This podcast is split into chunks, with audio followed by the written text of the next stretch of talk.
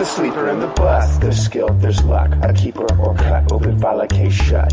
A short stop or stop short. Press play or press abort. Intelligence for sports. Good of y'all to listen. Aiming at what truth is. Mike Nino pitching like the name is Michael Lewis. Others in the dust or left out to rust. Who's hitting, who's missing? The sleeper and the bust. The sleeper and the bust. Hello out there in Fantasyland, and welcome to the Sleeper and the Bust. I'm Mike Podhorzer, and I'm joined today for a very special episode of the show. Fangraphs injury guru Jeff Zimmerman joins me today, replacing Eno Sarris, who is too busy to join in on the fun. And today we'll be discussing what else? Injuries, and also some stuff from Jeff's website, baseballheatmaps.com. And I have to admit, Jeff, I look forward to the MASH report every single week, and I believe there is going to be one coming out today, right? Yes, here um, I've actually got it scheduled, so it should be out within minutes. So oh, I, exciting! Maybe we'll have a breaking news segment about it. we'll see. So, uh, last couple of months, you actually introduced two metrics to try to identify players that are injured and still playing. And the first one that I want to discuss is the hurt metric for hitters. So why don't you share with us exactly how you went about developing it? The um, I was looking for some way, without looking through articles, to find players that were hurt and that were kind of playing through it, and they were kind of had the hidden injuries, and the um, one thing that I had found out from previous um, years, looking back at these players that had played through injuries, that their power decreased. Anyone that's been around the DL, the one aspect that falls off the most is their power. And then looking a little further into some of the data, I found out that contact was another um, aspect of it. So they're having problems making contact, and they're also um, not having as much power, and the, there's actually a third metric is speed. Like they're just not able to run as fast, not getting the stolen bases. They're just not available. So I incorporated the three metrics and looked at players that I knew were playing through injuries, such as um, Albert Pujols. Matt Kemp was initially one that was trying to deal with it early in the season, and I was just trying to get these players that looked hurt or that were playing through injuries and just getting the metric to line up. And with Hurt, it actually worked out really well. Um, they it picks them out. There's some that are interesting that don't that aren't reported, but then later on show up. Yeah, that's basically a win for the metric when you come back to point out hey, we hadn't heard anything, but look at that, he was number three on my hurt metric, and sure enough, now the news is is that he's been playing through some shoulder soreness and he has to go on the DL like a Nick Swisher or, or something that we know has been playing hurt earlier in the season. Uh, he's not currently on, but that's an example of a type of situation where the the metric really uh, would come into play. Yeah, the one that that keeps showing that showed up with me was um, sorry about that. Someone else calling me was um, radio, folks. Was um, Seth Smith recently, and he had a eye problem that had just shown up that they were looking into to try to correct. So he's been showing up all year, having issues. He had a good amount of data previously that we could look at, like this is what his power is. It's way down. He's not making contact as much. And then it was like, oh, he's not seeing the ball. It was like, almost as bad as being hurt, but it was, you know, he was getting the same effects. Were there any metrics that you thought might be uh, a factor that you tested out and you you figured out that all right, this really doesn't have anything to do with a, a hurt player? Anything that you tried out that just didn't work and then you kind of scrapped? Infield fly ball percentage was one. A lot of people said that they it was things that had been brought up, and it just didn't seem to um, just didn't make sense with sometimes. It was like it was getting players that everything else was perfect and it just wasn't enough. It was like making players hurt with these extreme percentages and and that was kind of one of the other deals was is just a few fly balls um, just really brought it out of whack. So I had to remove it. There's one that I may add, and it's a little bit difficult. Is I've also looked at like a slowing metric, like do the players have problems catching up with fastballs? You always hear this, so I was kind of trying to get a metric that looked at it, and I may incorporate that in the off season. There's a little bit of um, coding and that I'll have to work on because I'm using two different databases with it. So I think that's one of my off season projects is to have it um, combined. So you actually had that leaderboard previously, the slow leaderboard, and it, it looks like it's disappeared. That's what you're referring to, right? Right. And it, some weeks it's available. Some weeks it's whenever I run the numbers, and I don't have it automated, so it's a little bit difficult to look at. So that's where it kind of stands. Gotcha. So uh, I'm just looking at the leaderboard right now. And uh, I remember that BJ Upton was basically toward the top of the list all season long. I don't see him even listed here. Is that just because you were only looking at the August, or did he drop out based on the whole season? Uh, why is his name not there anymore? Um, on the sl- on the slow leaderboard? No, on the on the hurt leaderboard from last week, the last one that had been published. Any idea off the top of your head? Um, I don't know. The one I'm running right now, in the within the hour, has him at the top. I don't know if I ran a um, different um, variables to. Um, sometimes I look at the plate appearances. We'll change around to trying to look at players. I think it's if he has a full season. I think he spent too much time on the DL from last week. Yeah, it's possible. Um, and that's one of the deals too. Is like if I put out the full list of players, you kind of have to sort out how you want it. Like sometimes I'll only look at the younger players because older players will sort of age and their power will decline, and it looks like a list of just older players. So I'll run it that way. But then also, it's kind of like looking at the plate appearances over different times. Does the player have a lot of previous data that we can go off of, or just a little bit? So I kind of just do a sorting that way. Yeah, I wonder if there's a way to incorporate aging effects and maybe a projection and how the player is performing compared to the projection because I find it very difficult to separate poor performance due to being hurt versus just being bad. And I mean, you, you hit it with the the whole older players.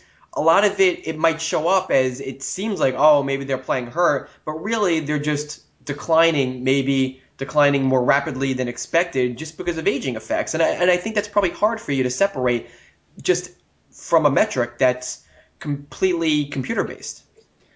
And yes, one thing I initially had used, which I found out was a problem, was projections. Is just get the player's projection, go with that. Well, not everyone's included with it, not everyone's available, and it makes things a little bit difficult. And some of the data I use is contact percentage. There is no projection for it. There is it just no one has a contact projection or contact percentage projection. Right. There's a strikeout percentage, but there's not that underlying plate discipline contact percentage.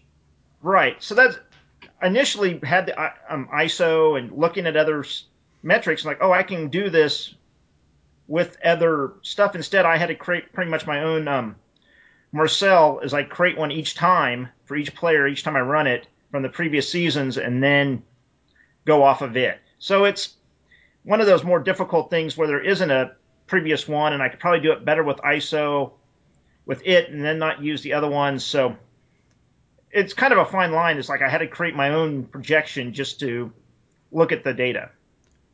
Right. So you mentioned possibly in the offseason incorporating the slow bat ratings into this. Aside from that, are you pretty satisfied with the metric or are you still working to improve it? And if so, are there any other improvements that you'd like to make? The one improvement I have on my to do list is to make it in season, like comparing parts. I, oh, I'm comparing the 2013 season to previous data right now with the hurt metric. I need I need to write up the code so I can compare the last three months or the last two months of the season to their previous data. Is one thing I would like to do just to show some kind of in season decline. I noticed it worked really good at the beginning of the season, picking up players, but then it just continues to pick up these same players as the season goes on, and doesn't look for players that may have been hurt, got hurt over the last couple months. The player that surprised me the most, again, in looking at last week's latest MASH report, Chris Johnson, who I believe is still leading the National League in batting average, he ranks second in hurt. Uh, I think that would shock everybody. Do, do you know offhand what in his statistical profile is causing him to rank that highly? I um, looked at him actually. Was in the my upcoming report, and his power is down. Like he went from more of a fly ball hitter to line drive and ground ball, which he'll get a better batting average, but his ISO's down about 20 or 30 points compared to previous seasons. It's um, I was trying to read up and trying to read anywhere where he's changed his approach. Um, Hunter went from more of a at one time he went from a power to more of a line drive ground ball hitter, and someone like Marlon Byrd changed from the opposite. Started going more for home runs, started going for that. So I was trying to see if he's actually changed, but it hasn't stated it. His speed is his speed scores down to nothing right now. I think it's like at Konerko level. Yeah, one. Last year was 4.4, and you never obviously thought of Chris Johnson as a, a speed demon, but one is like a plotting catcher, like a Jose Molina. Right, and um, and his contact's a little bit down. It was just kind of the combinations. I think of all three of them point to him being hurt, and I I, I dug and I just can't find anything on it. He had a recent stub toe that it was. I mean, within the last couple days, he missed a, a game or two because of it, but nothing. It looks like lingering it'll be kind of interesting to see what happens at the end of the season if something's mentioned because, I mean, even if he's hurt a little bit, he's still going to probably play through and probably still be better off, you know, having a little bit of a limp. That's why I'm kind of wondering if it's something with his legs because he's not got he's not getting the speed, um, not getting the extra doubles, the extra base hits. That he's able to get a hit, get on base, but then um, not do anything more than that. Yeah, it would be pretty crazy if he's performed this way not being 100%, then he can tell everybody, hey, I wasn't 100% and I still BABIP to over 400. If I was healthy, I would have set a new BABIP record of 530.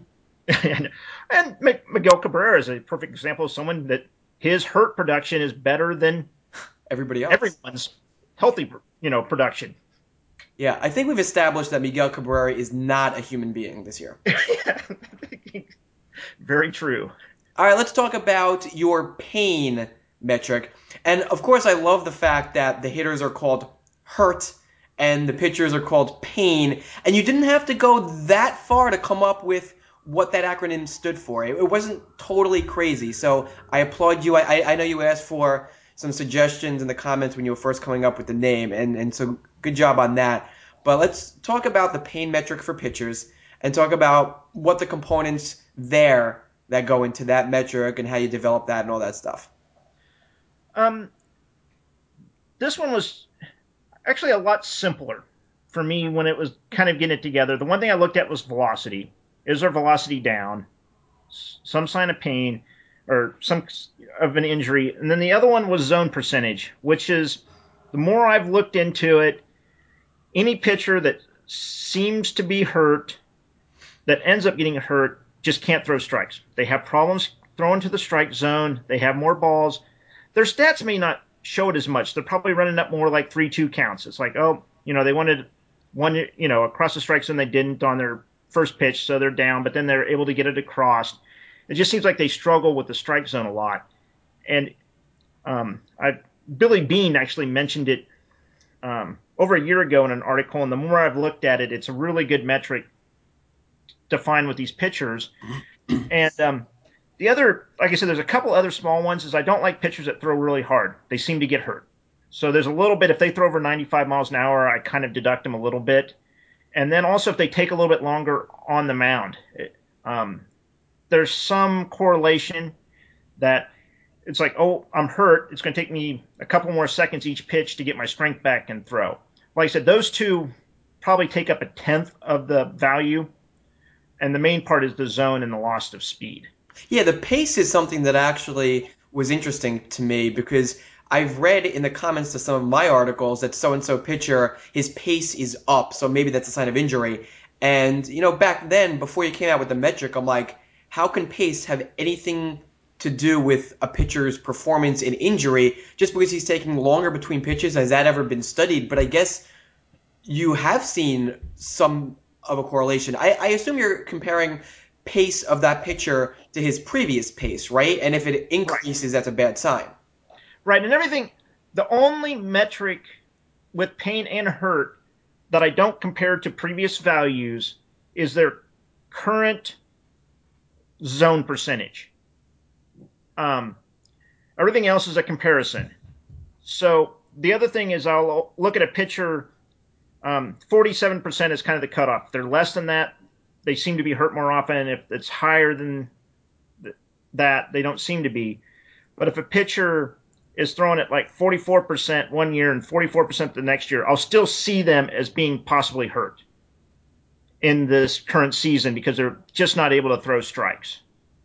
Right. Um, and I remember Francisco Liriano's name had been uh, toward the top of the list previously. He's no longer there, and he was a guy who it was pretty obvious why. I mean, he's always had a low zone percentage throughout his career. So I don't know if you made some adjustments or or what, but he's an example of a guy who generally throughout his career we know that he has had trouble throwing balls inside the strike zone, and that doesn't necessarily mean that he's hurt. He just doesn't have good control. Right, and that's with pain. Um, that's probably one of the things I'll look at adding is their actual like chase rate. Like it's one of the things I've noticed is some of the pitchers with a lot of breaking balls out of the zone. Um, if the batters are actually chasing those pitches, they seem to be look they seem on the metric to be hurt more. So it's that's something I may add into the future is kind of look at um, giving them a little bit of credit for getting if people are chasing all your pitches out of the strike zone, there's really no reason to throw to it. Right, and and yeah, uh, Liriano is an example of a guy who's going to have a high outside swing percentage, and there are other pitchers that I can't think of off the top of my head that they're consciously making the decision not to throw as many strikes. Now, Liriano's case, I don't think it's necessarily a conscious decision. He just doesn't have good control. He never really has. So I think it's a little of both. Of his stuff is good enough that he doesn't have to always throw it in the zone, but he also can't necessarily do it just because his control isn't that great. Right, and um, and he also been hurt quite a bit too. I mean, it's that's one thing I've noticed with this is it seems to be a little bit slower than the hitters, and sometimes the pitchers will take a while before the injuries start um, showing up, and um, it's it's this one is it's been a little bit more um, tinkering with to try to get everything to kind of um, work the work perfectly. Am I um, just pitchers just seem to be a little bit more finicky. Yeah. So I mean, is there anything else on your list that you want to work on aside from comparing zone percentage to previous values uh, on the off season?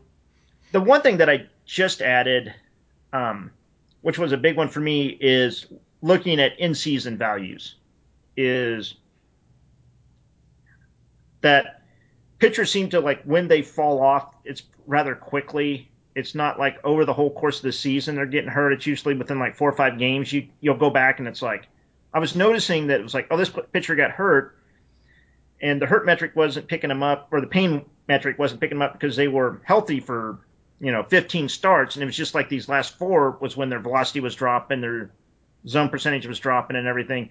So I went back and have done the numbers for this where I can look in season and try to find these pitchers. Um, Bartolo Colon was one that was just perfectly healthy, throwing the strike zone, and right before he went on this DL this last time, his velocity just dropped like a rock and he couldn't throw a strike. Yeah, that would actually be extremely useful, uh, but it might end up picking up false positives. And I'll give an example because James Shields went through a rough patch of four or five games or so that I was panicking because I was watching every start. His walks were up. It was clear that he was throwing fewer strikes than he has. His just his control was just off. And this happened like four starts in a row, and I was all set to try trading him because his ERA was still pretty good, but that control was off, and it made me think that maybe he's injured. And your metric could have potentially picked it up. Fortunately for me, I was not able to trade him, and he's completely turned it around since. So it looked like it was just a bad stretch. But that's also the problem is that the if you do incorporate this, it might end up coming up with some false positives. And what it comes down to is the fact that no metric, I mean, we're dealing with human beings, and no matter how great you can get the metric, it's still going to be wrong some part of the time. Of course, that doesn't offset how helpful the metric could be. I mean, it could be a great, great benefit, but there's no way to ever get it 100%. Oh, not even close. And that, and I was just, and that's the main thing is I was trying to, I'm sure it'll evolve over time, and um, it's nice to look at some pictures and just be like, is this what we want to look at, or is what we see what the pitcher's doing, and um, can we, uh, I guess, more look into the future to see if they're actually declining in their ability, or just kind of keep an eye on it on them also. Yeah, I mean the good news with Shields is that his velocity didn't seem to be down, so I don't know what he was going through, but whatever it was, he seems to be fine now. Let's talk about some more specific players and move on to Roy Halladay. Uh, we've talked about him a couple of times on the podcast when I was with Eno, and now he's back. He's had two starts so far. Do you think he's ever going to be the same pitcher again, or is he basically done as an effective pitcher, and, and next year maybe only going to be useful in an NL only league? He's rough right now. His last two starts. I, I love that deep breath and the. I, I can imagine you shaking your head, being like, "Oh man." Well, I think the problem with him was is early before the season began, everyone noticed his velocity was down quite a bit. It was like, man, he just not throwing hard, and he was having problems. And his language, what he was saying was, "I'm not hurt. I'm feeling fine. Everything's great. I'm same. I'm still the same pitcher. I'm just going to go out there." And everyone's like, "Well, you're not." And I just don't know if he knows he's not the same pitcher. That he's not able to go and throw the same way. I mean, from 2011 to right now, he's lost about five miles per hour. He can't throw a strike. I think he's given up over two home runs per nine innings this season.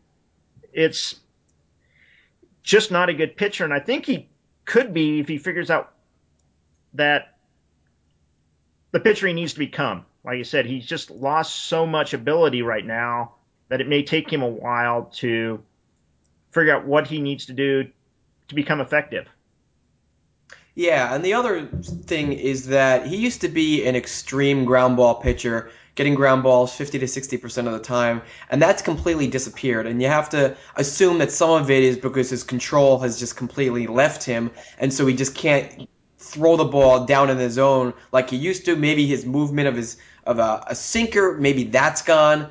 So, I mean, there's basically nothing going right at this point. And you have to assume unless something returns, and at his age you can't expect that to happen, then he's done as a useful pitcher. Yeah, I would like to see like four good starts out of him, five, before I would even consider picking him up. And I, like I said, it's gonna, it'll be into next year. Like I said, I'm, I'm sure some people will take more of a chance than I would on him. I would just stay away. He may be, you know, a one dollar player. I would take a chance on, and you know, in a regular league, he may be more valuable in an NL league just because you're going to have to have um, take some chances to fill out a roster. But he's, like I said, in any kind of shallow league, just not even rosterable anytime soon. All right, perhaps the most frustrating pitcher that, again, we've also complained about and talked about is Brett Anderson what is his deal? Does he simply have brittle muscles and bones that you have to put him in like suited armor when he pitches? Maybe a start. His he's has been effective whenever he can get on the mound. He can't ever get on the mound. As soon as he pitches one game, he gets hurt again.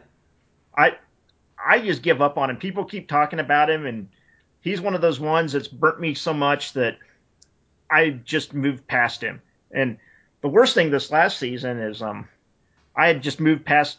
Chris Davis was one that just kept burning me for season after season, and it's like, well, I finally got burnt this season, not taking him, but it's just one of those ones where it's like, all right, at some point I've just got to say no to this player and just move on because I I fall in love with what he does. His ground ball percentage is great. He doesn't walked a little bit more this season, but he used to never walk anybody.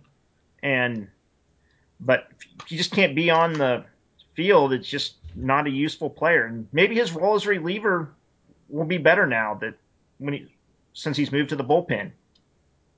Yeah, I mean, I, I hope that he does have a rotation spot next year, although maybe not because that's going to tempt me to take another chance because I just can't help myself. I got to have my team with some Brett Anderson because uh, I, I can't get rid of him. I don't know what it is. Uh, how about Clay Buchholz? He's been quite the enigma this year with his injuries. I mean, obviously he started the season when he was healthy in fantastic form, a 171 ERA in 12 games over 84 and a third innings, and he hasn't pitched in a while. Shoulder issues, neck issues. Uh, who knows when he's going to be back? What's going on here? Because he hasn't ever thrown more than 189 innings. Only he's only thrown over 100 innings twice with the Red Sox. So I mean, there's a, a bit, bit of a stamina issue going on. Yeah, and they weren't. It wasn't like it was over. He never broke 130. I mean, one was 120, and I think the 129, and um, yeah, I don't know what the Red Sox can do with him. I kind of just think he's just not able to throw a full season, and I think I don't know if the Red Sox or he needs someone needs to kind of accept that that it's just like, well, we'll throw as far as we can and then we're going to get hurt and that's just how it's going to be. But um even if he comes back right now, the current reports on his velocity are just way down. Um that he's looking at like mid 80s on his fastball in his rehab starts, which is when he's averaging like 92 when he left just um, he, I think he's going to come back. It's just not looking good when he comes back. Um, Didn't that velocity being down so much suggest something more significant in terms of an injury to his shoulder? I mean, he hasn't had surgery. I, I don't even remember what the exact extent of his injury. It just sounded like uh, you know maybe a shoulder strain or something. But it sounds like it could be more significant than that. And maybe you bring him back for some more tests to see if there's something more wrong than they initially thought. I agree. I think I've found with pitchers, and I should probably do a study on it, that the ones shouldn't be coming back like him, that it's like, oh, it's a bigger issue, are the ones in the playoff chase. It's like they want to get out there, they want to still be pitching, their their team needs them. Then um, it just seems like they try to hang around. They just try to deal with it. I think Matt Kemp is one that should be shut down, but he's wanting, you know, the Dodgers seem like they want to need him. Matt Kemp wants to be part of the team. His season just may be done. I think Clay's the same way that he just needs. He really is wanting to come back, where he probably should just shut it down for the season. Speaking of Matt Kemp, do you think that in fantasy drafts next year he's going to be a bargain? Or do you think that the shoulder injury is really going to sap him of his power and he's really never going to be the same, kind of like Adrian Gonzalez has not ever really regained that power that he once had before his shoulder surgery? If this if he doesn't play another game, Matt Kemp, I think he may become undervalued. I think if he happens to play and puts up any kind of production during the off season – I think people will overvalue him. I um, it's just if he cannot help the Dodgers into a long playoff run, if they make it to the World Series, you know, end up playing over the next two months, and he can't get into a game, I, I, I don't think people will value him very high at all. If he somehow happens to get in and shows any kind of production, people will be like, he's back, and he'll be completely overvalued. Yeah, that makes sense. But how concerned are you next year about his power. I mean, what are the chances that he returns to being a, a 25 to 30 home run guy? I think there's a chance if he can stay on the field. He he's one that I'm definitely would I would stay away from. I think he's going to be overvalued. I'm going to get a there's going to be players he has the chance of putting up a great MVP season. He's been on the field when healthy and done it. But then there's other players that you know what you're going to get and there's no need to take a chance in the first five rounds, which I see him going in, and just get someone like Shin-Soo Choo where you know what you're getting. He's done the same thing for the last five years. You're going to get your, you know, 20 home runs and your 15 RBIs and not have to deal with the Matt Kemp mess. All right, what about Johnny Cueto? Because he keeps on getting DL'd for basically the same issue, keeps injuring his lat, and uh, I think the speculation is it's due to his weird windup. Do you think maybe he realizes it and they change up his pitching mechanics just to, to save him, so to get him back on a 180, 200 inning pace next year? He he has even stated that that's probably his problem, and he wasn't going to change it this season.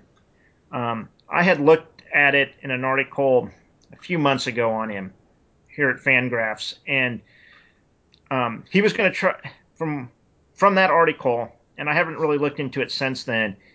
Is he was almost positive that's the problem. If it continued on, he was going to look at changing his windup. So it's probably something we'll have to look at in the spring. Is what does his actual windup look like? Has he changed it? Um, if he has, then there might be a good chance of him being a um, better pitcher, but or a healthier pitcher. But then does that affect his speed? What other changes are happening because of it? Because his windup's kind of deceptive in the in his wide turn. I, I can see it throwing some hitters off a little bit. So it's kind of like if he changes it, is he going to be the same pitcher quality wise, or if he doesn't change it, he probably is not going to be able to stay healthy. Yeah, and this is something similar to what happened to Tommy Hanson, where he had that shoulder issue. He had to change his delivery so there wouldn't be as much stress on his shoulder, and that completely destroyed his effectiveness. His velocity was down, and he just wasn't the same pitcher, and he hasn't been since. And so you always get concerned when a pitcher toys with his delivery and is suddenly doing something that he hadn't been doing before. And and so he's gonna be a big question mark next year, I think.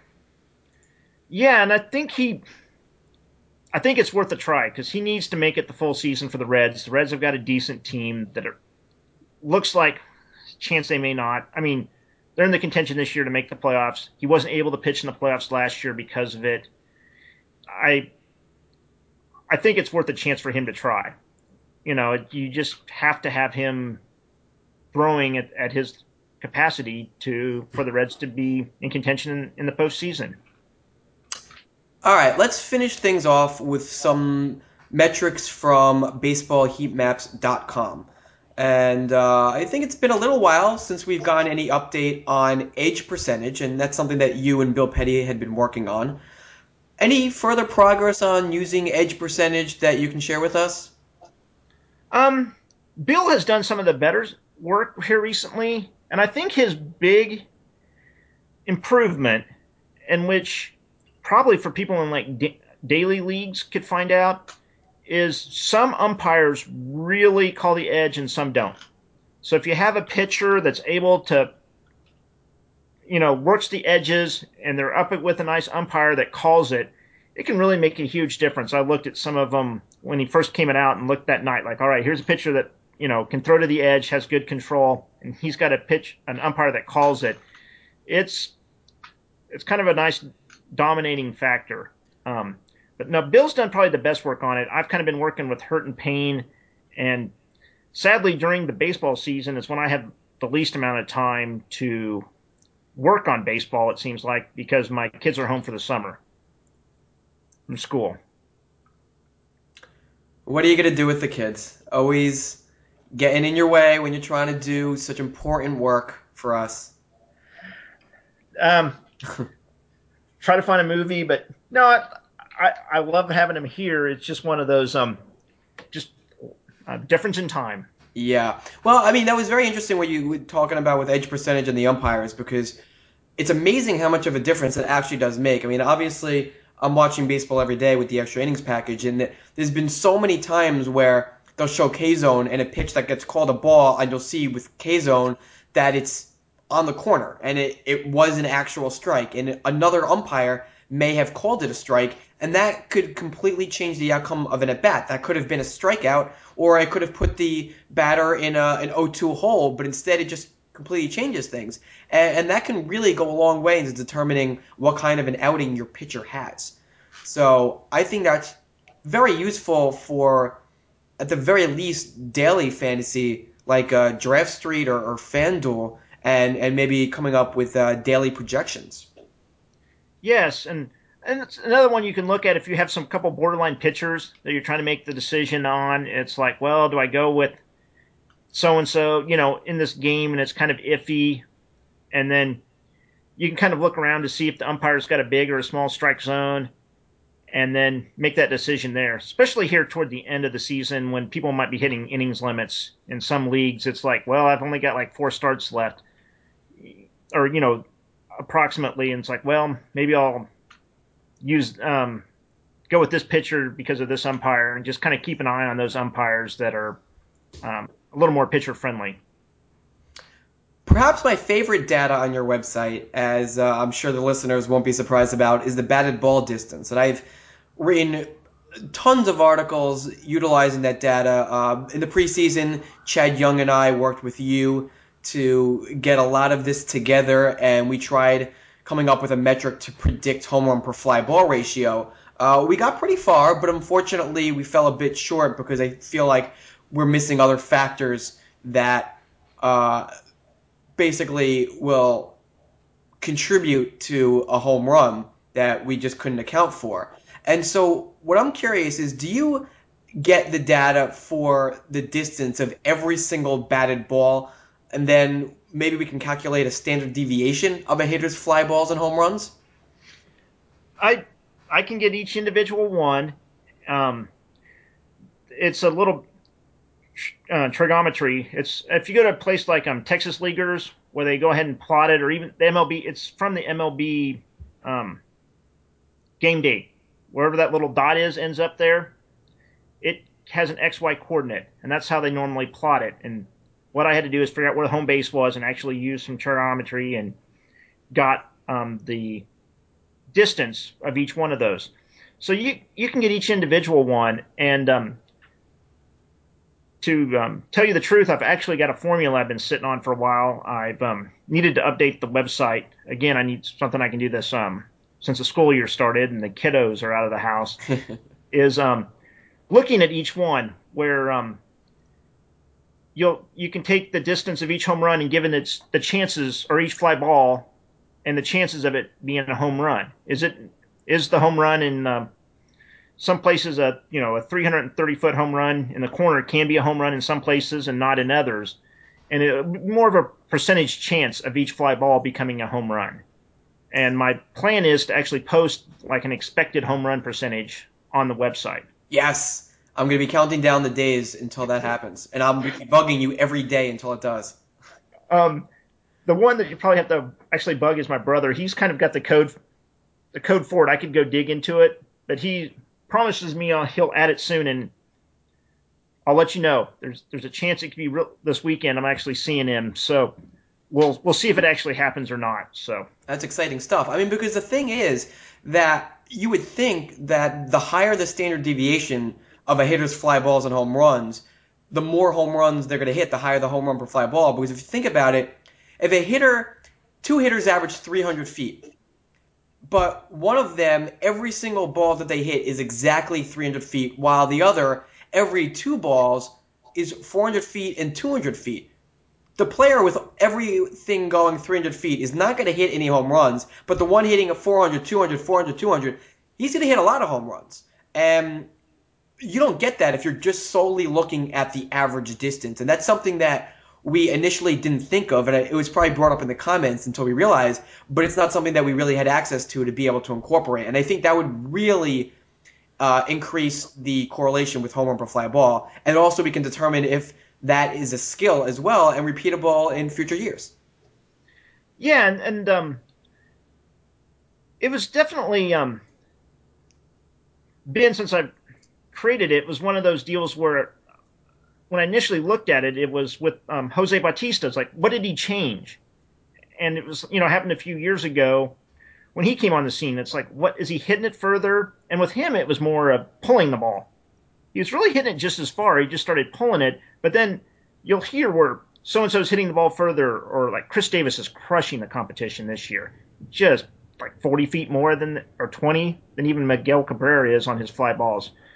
But it it gives people at least some data points to kind of agree with it. It's like, oh, is he getting really lucky? Most people I know have to use um, uh, Hit Tracker, the ESPN. Yeah, ESPN Home Run Tracker. Home Run Tracker, and it's just like, oh, they have some bareleys, and you don't get like there's other ones that were almost barely home runs. I wish there was like warning track outs they would keep track of. I mean, they only keep track of the home runs, and um, it just kind of gave us gave myself another data point to use. And um, one other one that I've um, been looking at, which correlates really nice to ISO, is that I want to get the batted ball distance on all balls, and um, it's a like I said, correlates really nicely to ISO because if they hit, it kind of looks at like the ground balls. Are they hard hit? Do they get through the infield? And um, it kind of gets a difference like, oh, they make it to the outfield, or most of their ground balls not making it out of the outfield, they're really short. And it, look at the line drives that get to the fence vice ones that you know kind of get lined and they're able to field them. So that's another one I plan on adding here soon. It's just a total batted ball distance across the board, and instead of looking at like a home run rate, it'll kind of correlate more to ISO. Not totally relevant to fantasy, but some places, you know, um, some um, I'm going to say like linear weights type leagues, it would be more useful with. Yeah, and it'll just help with projecting baseball players to begin with, and that's always interesting to look at. Anytime we can get some expected metrics, I'm interested. Yeah, and then, like I said, I'll I'll have to run some correlation with it and so forth. A lot of times it's getting it added, and um, almost seems a lot of times harder. It's like I've got to go dig out the code and figure out what I did, you know, a year and a half ago, and almost takes me just as long to relearn what I had done before. All right. Well, of course, I'm looking forward to it. All of the new metrics that are coming out and all the improvements that I know you'll be making as well. So everybody check out Jeff's site, baseballheatmaps.com. There are lots of toys to check in on and play with, and you probably will end up being on the computer the rest of the night checking everything out. So that's a wrap. Join us again on Thursday for more fantasy fun on the Sleeper and the Bust. For Jeff Zimmerman, I'm Mike Podhorzer. Thanks for tuning in.